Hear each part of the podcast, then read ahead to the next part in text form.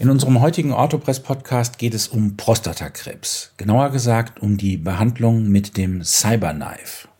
Mein Gesprächspartner heute ist Professor Alexander Mwacevic, Mitgründer und ärztlicher Leiter des Cyberknife-Zentrums München. Das hört sich gesund an. Medizinische Infos, Trends, Interviews mit Experten und Tipps für einen gesunden Lebensstil. Der Autopress-Podcast.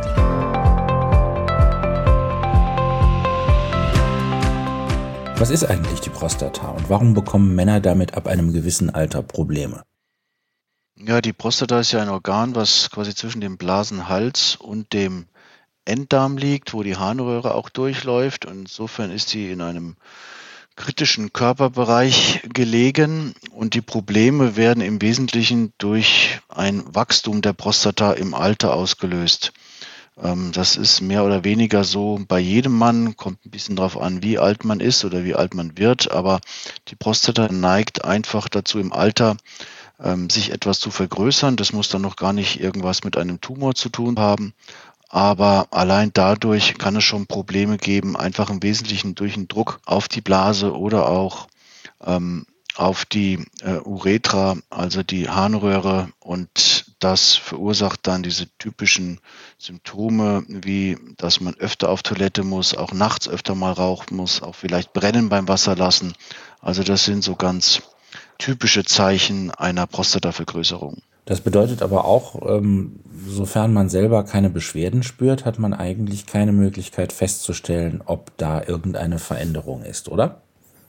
Also ein Prostatakarzinom selber kann man im Prinzip nicht spüren. Ähm, das wird oftmals bei einer urologischen Untersuchung beim Hausurologen festgestellt, indem man ähm, eine Verhärtung tastet. Aber es ist nicht so, dass alle Prostatakarzinome tastbar sind. Das liegt daran, dass einzige Tumore auch quasi zentral in der Prostata liegen und nicht im Randbereich. Ähm, und dann hat man im Prinzip nur die Chance, einen solchen Tumor über die Erhöhung des sogenannten PSA-Wertes festzustellen. Das sollte man ja sowieso ähm, spätestens ab 50 regelmäßig ähm, durchführen, eine Bestimmung des PSA-Wertes. Und wenn das dann langsam über eine gewisse Grenze, das ist meist ein Wert von vier, ähm, darüber geht, dann muss man weiter nachgucken. Und ähm, wenn man nichts tasten kann, würde dann im nächsten Schritt eine bildgebende äh, Untersuchung wie beispielsweise eine MRT-Diagnostik erforderlich sein und da kann man dann meist die Tumore schon feststellen.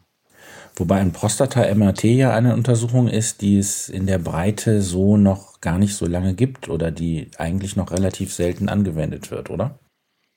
Ja, das ist sicherlich richtig. Das ist aber auch bedauerlich, weil es im Prinzip eine hervorragende Methode darstellt, ein Prostatakarzinom festzustellen. Ähm, es ist nicht invasiv, ähm, es hat keine belastenden Strahlen, ähm, aber es ist sicherlich was, was noch vor fünf, sechs Jahren teilweise als abenteuerlich galt. Da bin ich auch persönlich schon von den Kollegen beschimpft worden, wenn ich das vorgeschlagen hatte, ähm, weil es ist, brauchen wir alles gar nicht und ist übertrieben. Aber man muss schon sagen, die letzten ein, zwei Jahre ähm, ist das äh, deutlich mehr in den Routinebereich gegangen und ähm, man kommt an sich kaum noch darum rum. Aber es ist, wie gesagt, auch ähm, ja, eine, eine hervorragende und völlig harmlose Methode, das bildgebend darzustellen. Wenn man dann in der Bildgebung auf etwas stößt, wo man sagt, hm, da ist irgendwas, was da nicht hingehört, das könnte was sein. Was ist denn dann der nächste Schritt?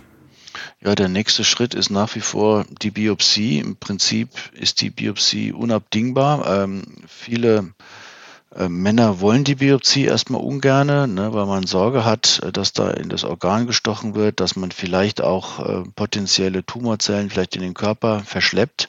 Das ist nachvollziehbar. Aber es ist extrem entscheidend, äh, das durchzuführen, weil es gibt ja verschiedene Arten von Prostatakarzinom. Prostatakarzinom ist nicht Prostatakarzinom. Es gibt ja diese sogenannte Gleason-Graduierung von sechs bis zehn und ein Gleason 6 oder 7 Tumor hat eine ganz andere Dynamik als ein Gleason 8, 9 oder 10 Tumor und auch die ganzen Therapiealgorithmen hängen nach wie vor an dieser Graduierung. Das heißt, ich muss unbedingt wissen, was für einen histologischen Score, also was für einen feingeweblichen Tumor ich habe, um überhaupt dann die wesentlichen weiteren Behandlungsschritte durchführen zu können. Und das ist ja auch für uns, um das vielleicht gleich vorwegzunehmen, ganz entscheidend, weil wir können und wollen nur bestimmte Arten vom Prostatakarzinom behandeln und deshalb muss die Biopsie in jedem Fall durchgeführt werden.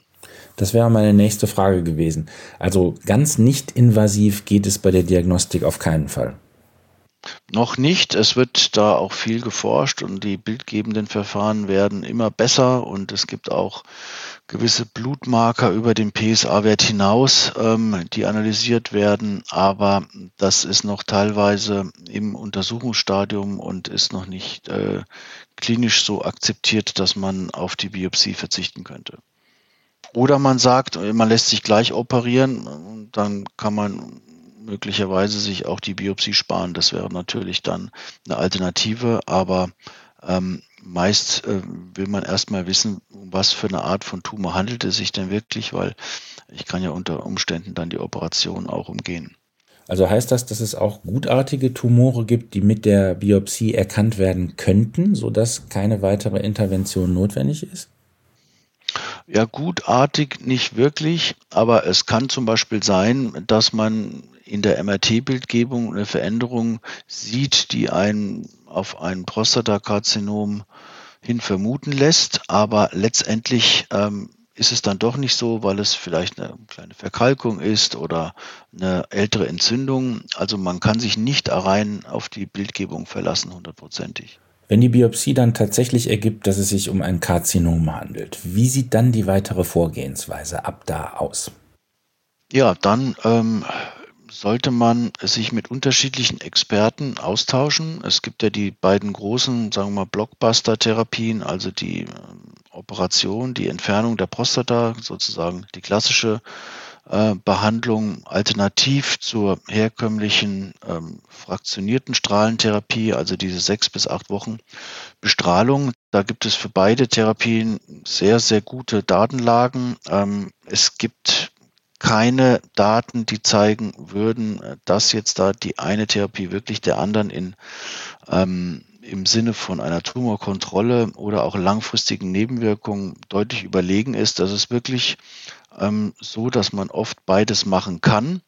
Ähm, das stellt für die Patienten natürlich dann auch immer eine gewisse Herausforderung dar, weil ne, man denkt ja immer, man hat jetzt hier äh, eine Diagnose und dann geht man zum Arzt und der sagt einem dann schon, was das Beste ist, aber das bei Prostata eben oft nicht der Fall. Man hat ähm, positiv gesehen viele Möglichkeiten, negativ gesehen, man weiß am Ende des Tages, wenn man da mit vier, fünf Leuten gesprochen hat, oft gar nicht, was man jetzt wirklich machen soll, weil jeder ähm, spricht natürlich auch für seine Methode und am Ende des Tages müssen die Patienten für sich selbst entscheiden, ähm, was für sie jetzt der richtige Weg ist, vielleicht auch, wo man sich am ehesten zu Hause fühlt, was einem zu einem besser passt. Man muss, ich finde auch immer diese psychologische Komponente da ganz wichtig. Es muss ja so eine Therapie muss ja auch zu einem passen. Und es gibt Leute, die sagen, ich habe da einen Tumor gefunden, ich will nicht, dass der jetzt in meinem Körper ist und der soll sofort rausgeschnitten werden. Für die ist sicherlich die Operation das Richtige. Es gibt andere, die sagen, wenn ich irgendwie eine Operation vermeiden kann, dann äh, möchte ich gerne da die Alternativtherapie wählen. Viele Betroffene haben aber vor der radikalen Prostataektomie Angst, weil sie bestimmte Nebenwirkungen haben kann, nicht haben muss, aber dennoch äh, man das natürlich in Betracht ziehen muss. Welche Nebenwirkungen sind das? Ja, das sind natürlich die, äh, die klassischen Nebenwirkungen der Inkontinenz und Impotenz. Das ist ähm, was, was auch heutzutage ähm, leider passieren kann. Wie gesagt, da sind natürlich auch die Operationstechniken über die Jahre deutlich besser geworden. Das heißt, das ist nicht so, dass das bei jedem passiert, aber schon doch nach wie vor äh, bei einer äh, größeren Anzahl äh, von Patienten. Äh, mittlerweile wird bei der Operation dieses sogenannte Nervengefäßbündel, was seitlich an der Prostatakapsel entlangläuft, nur noch auf einer Seite quasi von der Prostata abgeschnitten. Man versucht die andere Seite ähm, zu erhalten, um da die ähm, Sexualfunktion so gut es geht irgendwie aufrecht zu erhalten. Aber das sind ja sehr empfindliche Strukturen und ähm, allein schon eine Manipulation an der Stelle kann da schon einen erheblichen Schaden anrichten. Also das sind sicherlich ähm, unangenehme Begleiterscheinungen und ähm, es ist klar, dass man sich darüber Sorgen macht vorher. Und wenn Operation, ist es da diesbezüglich sehr wichtig, dass man da in sehr geübte Hände gerät, äh, um das eben weitestmöglich zu minimieren. Wie genau, wie klar kann man im Vorfeld einer Operation sagen, wie das Outcome sein wird, also welche Nebenwirkungen auftreten werden? Kann man dem Patienten klar sagen, sie werden vermutlich nicht impotent oder inkontinent sein? Oder kann man das wirklich erst nach der OP sehen?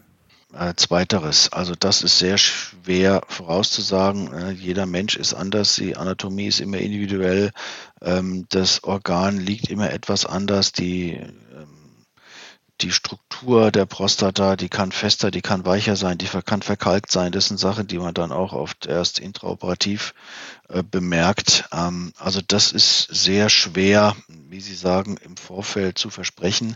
Da muss man sich dann ein bisschen drauf einlassen und äh, braucht sicherlich auch ein bisschen Glück, dass es da nicht zu den unerwünschten Nebenwirkungen kommt. Sie sind Spezialist für eine Methode, die es seit einigen Jahren gibt, mit der Patienten mit bestimmten Tumoren völlig ohne Operation geholfen werden kann. Die sogenannte Cyberknife-Technologie. Was genau ist das? Ja, das sind ähm, die sogenannten niedrig- und äh, mittelgradigen Tumore, also die Gleason 6 und 7 Tumore, die man damit äh, mittlerweile im Prinzip hervorragend behandeln kann. Und das ist eben für viele Patienten jetzt auch eine, sagen wir mal, willkommene Alternative, da es zum einen eine sehr effektive Therapie ist, ähm, aber zum anderen eben auch vergleichsweise nebenwirkungsarm. Das Besondere an der Therapie ist, dass der Roboter, das ist ja ein robotergeführtes System, es ist aber nicht invasiv, also der Roboter schneidet nicht irgendwo in der Bauchdecke, sondern schickt seine Strahlen quasi punktgenau auf die Prostata aus vielen verschiedenen Richtungen. Man bekommt also ungefähr 100 Einstrahlungen pro Therapiesitzung. Es sind im Prinzip immer fünf Therapiesitzungen, etwa 20 Minuten, also vom Montag bis Freitag. Das kann man letztlich sehr gut in seinen Tagesablauf mit einbauen. Man kann auch davor und danach alles machen, also man ist da wenig eingeschränkt. Aber man erzielt eben durch diese robotergeführte Bestrahlung eine extrem hohe Genauigkeit. Wir können da eine Genauigkeit von unter einem Millimeter garantieren und somit sind dann eben auch ähm, die Nebenwirkungen extrem gering, weil wir müssen keinen größeren Sicherheitssaum, wie man sagt, um die Prostata legen, um sicher zu sein, dass wir sie treffen, sondern der Roboter bewegt sich mit der Prostata-Bewegung mit und die Prostata ist ziemlich mobil, das wissen viele nicht. Also die kann auch ein, zwei Zentimeter nach oben gehen, nach unten gehen, die dreht sich, die verkippt sich. Also da ist eine Menge Spiel drin und äh, diese ganzen Bewegungen werden dann quasi in Echtzeit von dem Roboter während der Therapie ausgeglichen. Und äh, deshalb braucht man da nicht mehr eine sechs- oder achtwöchige Bestrahlung, sondern ähm, reicht eben eine fünfmalige Präzisionsbehandlung. Neben der Cyberknife-Technologie haben sich aber ja in den letzten Jahren auch andere minimalinvasive ähm, Behandlungsmethoden etabliert, wie zum Beispiel die Brachytherapie. Die Brachytherapie, wenn ich da einschneiden darf, ist, ist ja nicht so neu, aber ist, ist im Prinzip sehr gut ähm, von der Dosisverteilung äh, in der Prostata äh, mit das Beste, äh, weil die, da strahlt ja dann quasi von innen heraus und ähm, die Dosisverteilung beim Cyberknife hat man sich quasi von der Brachytherapie abgeguckt. Also wir nennen das Emulation der Brachytherapie, weil die Brachytherapie hat die beste Verteilung der Dosis, aber das kann ich eben auch mit einem externen System in dem Fall genauso hinbekommen und muss halt nicht dann quasi die gesamte Prostata mit diesen radioaktiven Strahlern spicken, was ja auch jetzt schon eine etwas invasivere Therapieform ist. Für die Cyberknife-Technologie liegen mittlerweile ja auch Studien vor, die eine Überlegenheit gegenüber anderen Verfahren zumindest anzudeuten scheinen. Ja, das ist noch ganz neu, da haben Sie recht. Da gibt es im Wesentlichen äh, die beste Studie, ist die sogenannte PACE-Studie, die aus äh, Großbritannien äh, federführend kommt, äh, wo man dann wirklich verglichen hat Cyberknife gegen herkömmliche Bestrahlung und es gibt einen zweiten Arm, wo auch verglichen wird Cyberknife versus Operation. Das ist natürlich hochinteressant, aber die Daten sind noch nicht ausgewertet, also darüber kann man noch nicht so viel sagen, aber man weiß jetzt, dass auf jeden Fall Cyberknife äh, gegen normale Bestrahlung, was ja auch weltweit täglich überall durchgeführt wird, da letztlich ein bisschen zugunsten der Cyberknife-Therapie ist es also nicht nur äh, deutlich schneller, ähm, es ist auf jeden Fall mindestens genauso effektiv, hat aber ein etwas günstigeres Nebenwirkungsspektrum. Wie muss man sich das nach der Cyberknife-Behandlung vorstellen? Ist man da lange außer Gefecht oder kann man im Prinzip alles machen, was man möchte? Ja, also es ist in den allermeisten Fällen so, dass man während der Behandlungswoche eigentlich gar nichts merkt. Das heißt, man kann auch alles drumherum machen. Man kann arbeiten gehen oder Urlaub machen oder wie auch immer. Man kann ins Fitnesscenter gehen. Das ist kein Problem. Fast alle haben zwei bis drei Wochen danach etwas mehr Schwierigkeiten. Insbesondere handelt es sich da um äh, Symptome beim Wasserlassen. Also die Häufigkeit, wie man auf Toilette muss, auch nachts öfter mal raus, brennen beim Wasserlassen. Das kann sein. Am Darm gibt es sehr selten Schwierigkeiten. Das geht eigentlich fast immer sehr gut. Und letztlich ist es so, dass dann nach den drei Wochen ähm, dann bei fast allen äh, Behandelten äh, die Situation wieder wie bei der Ausgangssituation ist. Insofern ist das so ein Zeitfenster, mit dem man ein bisschen rechnen muss, aber das ist im Prinzip in den allermeisten Fällen sehr gut tolerabel und auch organisierbar. Ich sage immer meinen Patienten, ich würde jetzt nicht in der Woche danach nach Asien fliegen, weil man vielleicht dann doch mal ein bisschen schneller auf die Toilette muss als üblich, aber ansonsten kann man auch da ähm, allen normalen Tätigkeiten nachgehen. Cyberknife, das klingt nach Science Fiction, Hochtechnologie und natürlich assoziiert man damit in der Regel auch, das ist teuer. Wie sieht das aus mit der Erstattung einer Cyberknife-Behandlung? Was sagen die Krankenkassen dazu?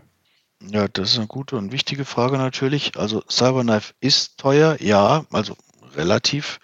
Es ist trotzdem etwa 30 Prozent billiger als eine Operation. Es ist aber ähm, im Kassensystem teurer als eine herkömmliche Bestrahlung. Man kann oder braucht, um das machen zu können, direkte Verträge mit den Krankenkassen. Wir haben hier in München für Bayern glücklicherweise günstige Umstände. Das heißt, äh, wir haben unter anderem mit der AOK Bayern äh, einen entsprechenden Vertrag und ähm, schon 50 Prozent der ähm, Patienten sind AOK versichert in Bayern. Also da haben wir schon äh, dadurch eine gute Abdeckung. Es ist auch letztendlich bei den meisten Privatkassen kein Problem. Da ist es auch sogar 30 Prozent günstiger als eine herkömmliche Bestrahlung. Also es ist so, dass das leider regional sehr unterschiedlich ist. Wie gesagt, für Bayern gibt es günstige Umstände. Das heißt aber nicht, dass das überall im Land so ist. Es gibt einige Zentren, ähm, wo es sicherlich schwierig ist, dann mit den entsprechenden Landesvertretungen der Krankenkasse da zu Vereinbarungen zu kommen. Für mich als Betroffenen würde das also heißen, am besten rufe ich bei meiner Krankenkasse an und erkundige mich, ob das Verfahren in meinem Fall übernommen wird und auch, wo es gegebenenfalls durchgeführt wird. Genau, ja, genau, das ist ein guter Weg. Neue Therapien werfen natürlich immer auch Fragen auf. Was unsere Leser und Hörer bewegt, hat meine Kollegin Andrea Freitag zusammengetragen. Ist diese Therapie nur für jüngere Patienten geeignet? Äh, nein, sicherlich nicht. Ähm, es gibt ja leider mittlerweile auch äh, Prostatakarzinom bei Mitte 40-Jährigen oder Anfang 50-Jährigen. Das ist natürlich da vielleicht jetzt auch von den bekannteren Nebenwirkungen äh, nochmal besonders wichtig, da möglichst äh, wenig Nebenwirkungen zu haben, weil die Leute ja äh, voll im beruflichen Alltag stehen und reisen und und und. Und wenn man dann natürlich mit Inkontinenz oder anderen Dingen zu tun hat, kann das schon äh, sehr belastend sein. Aber letztlich ist das Alter äh, kein entscheidender Faktor, weil natürlich wünscht sich jeder eine möglichst effektive und äh, nebenwirkungsarme Therapieform. Ein Leser fragt, ein Bekannter von mir hat ebenfalls Prostatakrebs und bereits eine Operation hinter sich. Obwohl ihm in Aussicht gestellt wurde, dass die Inkontinenz sich bessern würde, war das nicht der Fall. Kann ich mir sicher sein, dass meine Körperfunktionen nach der Cyberknife-Behandlung wie vorher sind? Also sicher kann man sich letztlich bei keiner Therapieform leider sein. Ähm, man kann über die Datenlage reden, man kann Sachen im Vorfeld schon versuchen zu minimieren und was wir zum Beispiel machen, dass wir sehr stark auswählen. Also selbst dann, wenn ein Gleason Score 6 Tumor diagnostiziert wird, aber beispielsweise die Prostata sehr groß ist, also 90 oder 100 äh, Kubik, dann würden wir so eine Therapie auch nicht äh, anbieten oder durchführen wollen, weil dann einfach das Nebenwirkungsspektrum äh, deutlich steigt. Ne? Je größer das Organ, desto mehr Belastung habe ich auf die umliegenden Bereiche. Das würden wir dann zum Beispiel gar nicht machen. Also es hängt dann letztlich auch davon ab, mit wem ich spreche und wie letztlich der Selektionsprozess ist des einzelnen äh, Zentrums. Aber wie gesagt, jeder, der sagt, meine Therapie hat überhaupt keine Nebenwirkungen, ähm, der, der schwindelt letztendlich, weil sowas gibt es einfach nicht. Jede effektive Therapie hat auch potenziell Nebenwirkungen, mal mehr, mal weniger, aber 100 äh, Prozent ausschließen kann man das leider nicht. Ein 55-jähriger Leser schrieb uns, dass sein Arzt ihm zur Operation geraten habe, da bereits Metastasen vorliegen würden. Ist das immer ein Ausschlusskriterium? Im Prinzip ja, ähm, weil wenn man äh, Metastasen hat, dann hat man oft andere ähm, Therapiealgorithmen. Da muss ich zusätzliche systemische Therapien machen, weil CyberKnife ist ja nur ein rein lokales Verfahren. Das heißt, wir können ja dann nur den Tumor, um den es hauptsächlich geht, ausschalten, aber für Patienten mit Metastasen, die haben im Wesentlichen dann mehr Probleme mit den Metastasen als mit dem eigentlichen Tumor. Von daher würde das dann nicht viel Sinn machen. Ein anderer Leser fragt, ich bin als selbstständiger Architekt beruflich sehr eingespannt und kann nicht mehrere Wochen im Betrieb fehlen. Wie ist das bei Cyberknife? Ja, das ist verständlich. Das ist was, was wir auch täglich hören und sehen. Ähm, natürlich, ähm, wenn ich äh, sechs bis acht Wochen äh, zur äh, Bestrahlung muss, dann ist es schon einschneidend. Das ist zwar immer nur sehr kurz, aber ich habe natürlich Anfahrtsweg, Abfahrtsweg etc. Also das ist nachvollziehbar und äh, da freuen wir uns, wenn wir dann eben im Einzelfall da das Ganze auf äh, fünf Tage minimieren können. Viele wollen ja auch gar nicht, dass es überhaupt publik wird. Die melden sich dann eine Woche abwesend oder mache eine Woche Urlaub und hänge das nicht an die große Glocke und dann kriegt es auch im Zweifel kein Arbeitgeber und ähm, niemand anderes mit. Also das kann man in diesem Zeitraum dann eigentlich elegant lösen. Ein Leser schreibt, ich habe keinerlei Symptome. Meiner Prostata geht es gut, daher gehe ich auch nicht zur Vorsorge.